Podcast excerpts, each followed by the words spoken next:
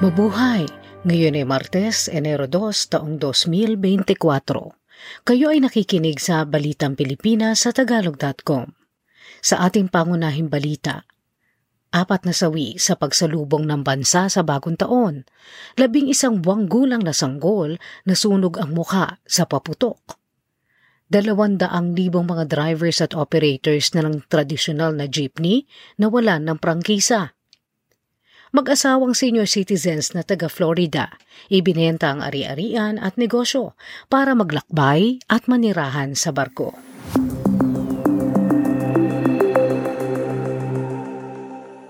Apat ang nasawi sa bansa sa pagpasok ng bagong taon.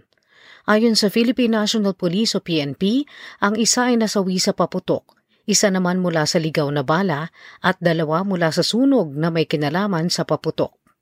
Sa pinakahuli ring tala ng PNP, limandaan at siyama na sugatan ng mga paputok at isa naman ang mula sa isang ligaw na bala sa Barangay Fortune, Marikina City.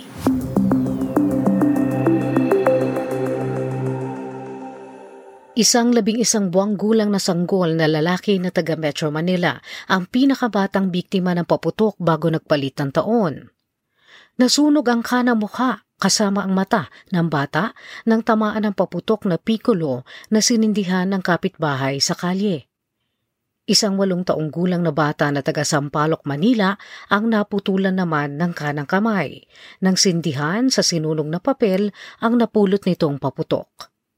Sa gitnang Luzon naman, isang apat na taong gulang na batang lalaki ang naputol ang lahat ng daliri sa kanang kamay nang tamaan ng isang dart bomb na sinindihan nito sa bahay. Ang pinakamataas na bilang ng naputukan ay sa Metro Manila at ang pinakamababa ay sa Mindanao.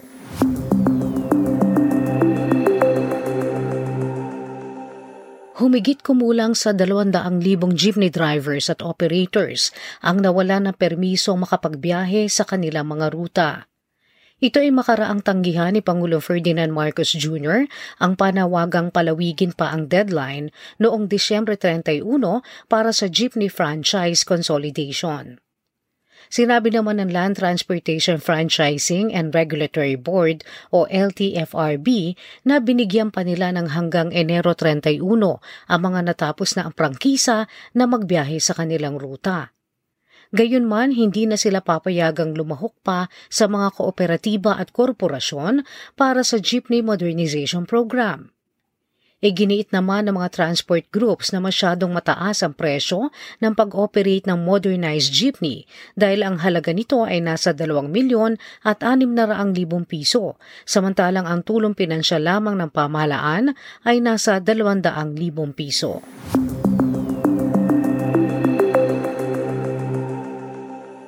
Isinapinal na ng Korte Suprema ang mga panuntunan na gagabay sa lahat ng mga petisyon at aplikasyon na may kinalaman sa Anti-Terrorism Act of 2020 na magiging epektibo sa Enero 15. Ang mga inaprobahang panuntunan ay sasakop sa lahat ng petisyon at aplikasyon na may kinalaman sa pagkulong na walang warrant of arrest na ilalabas ang hukuman, kautusan sa pagtugaygay, freeze orders, paghadlang sa pagbabiyahe, designasyon, pagbabawal at iba pang ilalabas ng korte na may kinalaman sa implementasyon ng batas laban sa terorismo. Ang gabay na ito ay sasakop sa lahat ng individual o grupo na nagnanais na makakuha ng remedyong legal mula sa kanilang designasyon bilang terorista ng Anti-Terrorism Council at ang paglalabas ng freeze order ng Anti-Money Laundering Council bilang resulta ng pagkilala sa kanila bilang terorista.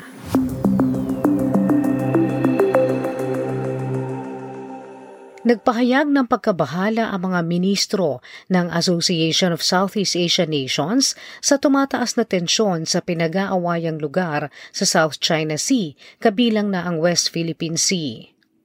Nanawagan ng mga diplomats na ayusin ng lahat ng mga partidong may kinalaman dito at isulong ang mapayapang resolusyon ng problema sa rehiyon. Ang pahayag ay inilabas makaraan ng palitan ng akusasyon ng China at Pilipinas sa mga nakaraang buwan dahil sa mga girian sa karagatan. Sa ibang balita, ang palitan ng dolyar sa piso noong Disyembre 29 ay 55 piso at 37 sentimo.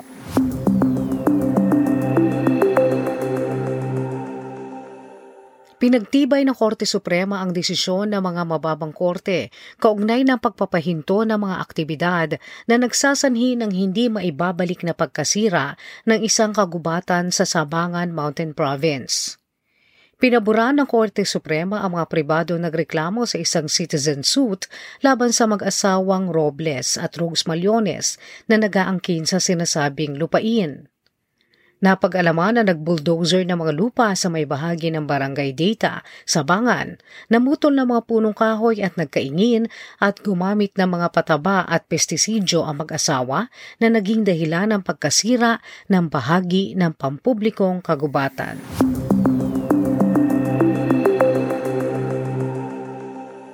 Sa trending na balita online, Isang sanggol na lalaki ang kauna-unahang Pilipinong ipinanganak sa pagpasok ng taong 2024. Ang sanggol ni Ronaldine Concepcion, 23 anyos, ay ipinanganak limang segundo makalipas ang alas 12 ng madaling araw noong Enero 1 sa Dr. Jose Fabella Memorial Hospital sa Santa Cruz, Manila. Ayon kay Concepcion at sa kanyang partner na si John Michael Dizon, 22 anyos, pinangalanan nila ang kanilang unang baby na Jaden Rayleigh.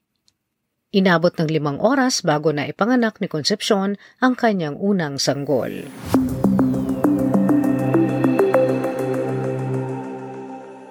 Sa balita sa palakasan, Si EJ Obiena, ang world number 2 pole vaulter, ang napili bilang Athlete of the Year ng Philippine Sports Association o PSA. Kinonsidera rin sa titulo ang basketball team ng Gilas Pilipinas na nagtapos sa 61 taong paghahangad ng bansa para sa gintong medalya sa Asian Games at ang mga Pilipinang naka-score na makasaysayang panalo sa FIFA Women's World Cup.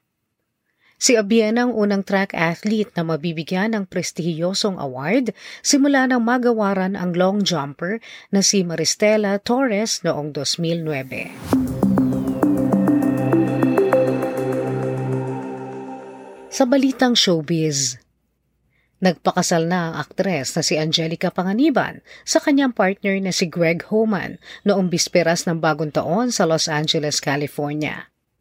Isinagawa ang kanilang kasal sa isang pribadong seremonya kasama ang mga malalapit na kaibigan at pamilya. Sina Angelica at Greg ay nagkaroon ng anak na babae noong Setyembre ng nakaraang taon.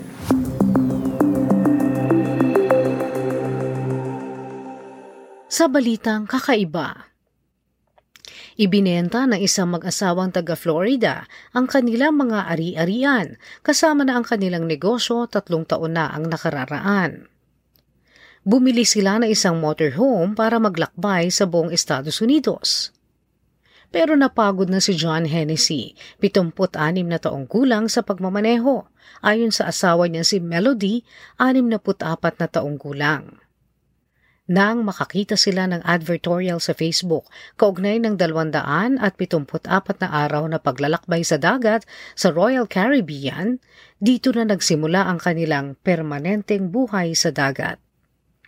Plano ni na John at Melody na ilaan na ang kanilang natitirang buhay sa pagbabiyahe sa buong mundo sa pamamagitan ng barko dahil mas matipid ito kaysa sa paninirahan sa lupa.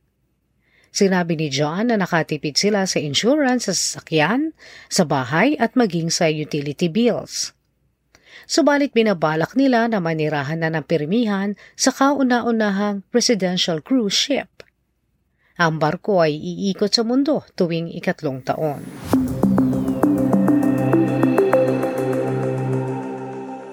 At yan ang kabuuan ng ating mga balita ngayong Enero 2, 2024 para sa Tagalog.com. Basta sa balita, lagi kaming handa.